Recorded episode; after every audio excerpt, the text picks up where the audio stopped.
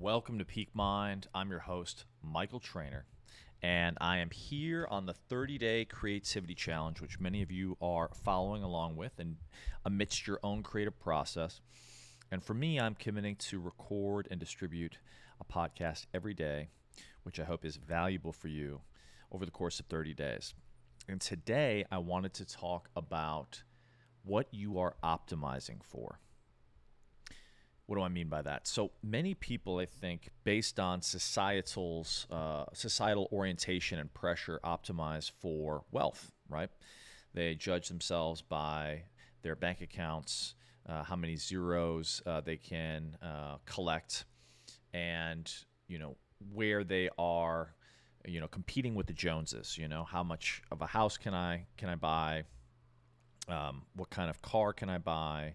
You know, we're sort of sold this this notion of happiness and fulfillment is on the other side of accumulation, acquisition, and accumulation.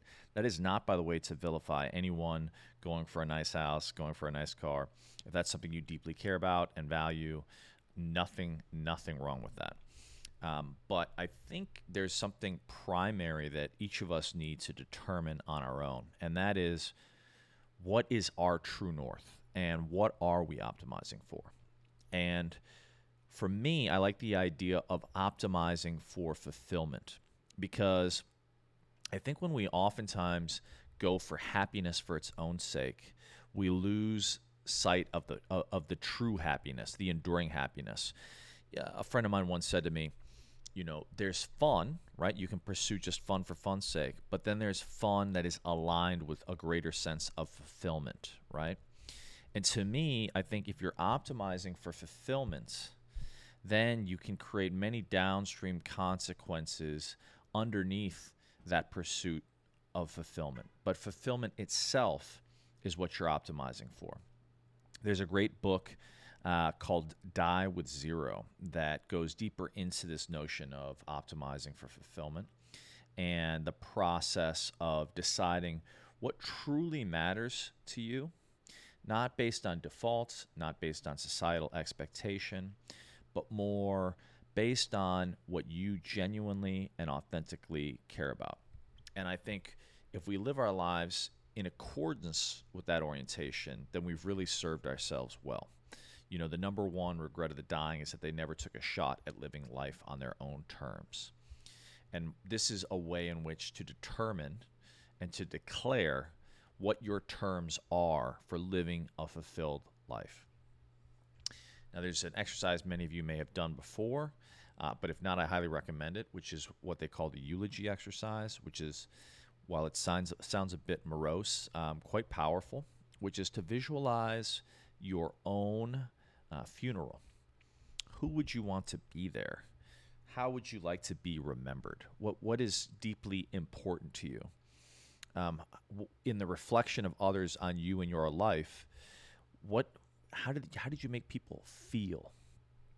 Um, this is an incredibly powerful exercise because it gets to this notion of what are our eulogy goals, like what's truly important to us versus uh, our resume goals, right? What what we think we need to achieve in order to be worthy, uh, in order to, you know, tick the box in our life, and I think really, really orienting your life around this notion of what's going to bring you authentic joy and happiness and fulfillment is a really potent uh, exercise to to put a lot of time and intention into, because you know.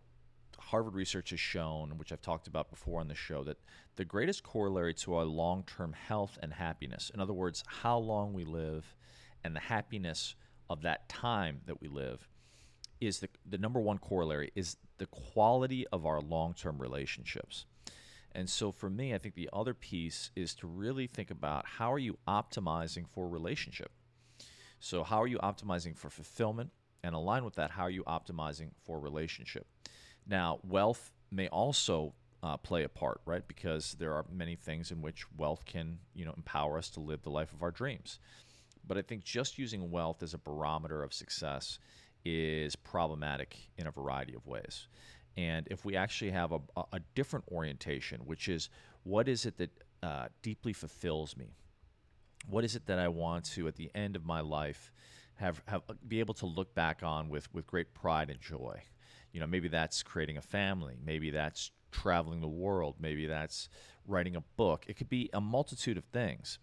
And the beauty of it is, it's based solely on what fulfills you, not what anyone else or society or family, anyone else tells you you should do or you should be, but more what do you find deeply nourishing at a soul level.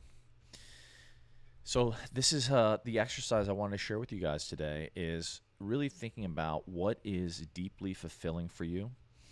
Um, you know, perhaps doing the eulogy exercise as a way to get clarity on that fulfillment process. And from that place, how do you reorganize your life? Where, where are you out of alignment with that notion of what is truly fulfilling for you? How can you get into greater alignment? What are the things that you're doing? Maybe it's a job you hate. Maybe it's, um, you know, being in a place you don't love that you can start to make a plan to reorient to get into greater alignment with that notion of what deeply fulfills you. So that's my uh, share for today. I hope you guys are having a great day. So grateful for your time and attention and listening and following along in the journey. Uh, I will speak to you all tomorrow.